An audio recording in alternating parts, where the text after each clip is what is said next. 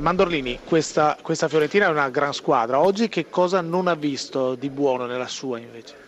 Ma di buono, di buono qualche errore lo commettiamo, ma credo che sia anche di, di peso dovuto anche dalla qualità della Fiorentina, però credo che abbiamo avuto molte occasioni, anche noi abbiamo preso due traverse, parate, salvataggi, quindi noi abbiamo fatto la nostra partita, abbiamo sbagliato dei gol, loro hanno capitalizzato al massimo, credo che però la squadra abbia, abbia fatto una buona gara, credo che il pareggio sarebbe stato il, più, il risultato più giusto, però è andata così.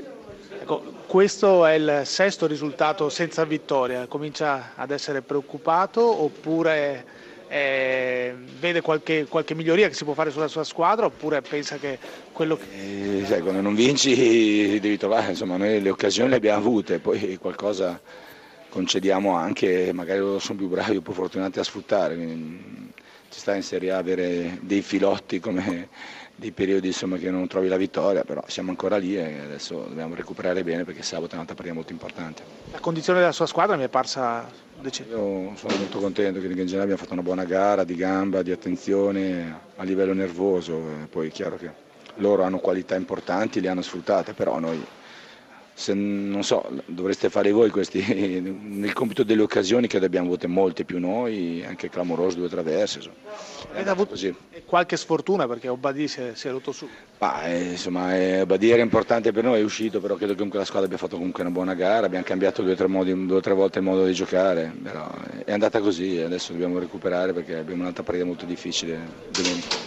Vincenzo Montella, l'importante era vincere, però anche la Fiorentina oggi ha fatto una gran partita. Sì, è importante vincere più di ogni altra cosa in questo momento, no? per la nostra ambizione, però la squadra ha giocato, ha voluto la vittoria anche con, con intelligenza, con ordine, con, anche con forza dei, dei, momenti della partita, soffrendo un ottimo Verona, quindi siamo particolarmente soddisfatti. Sì, avete rischiato qualche, su qualche contropiede del Verona, lì Toni sull'1-1 è stato bravissimo a difendere quel pallone.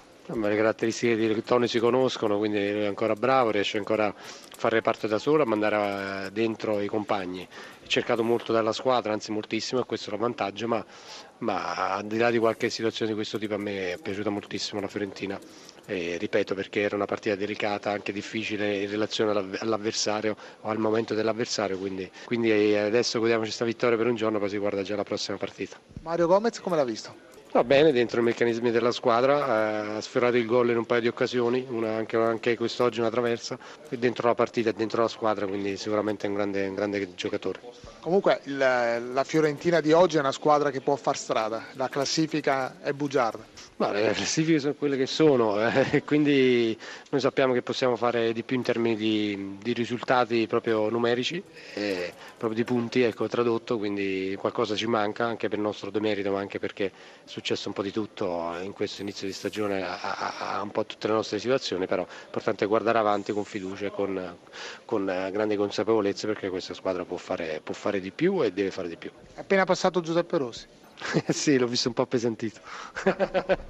Grazie.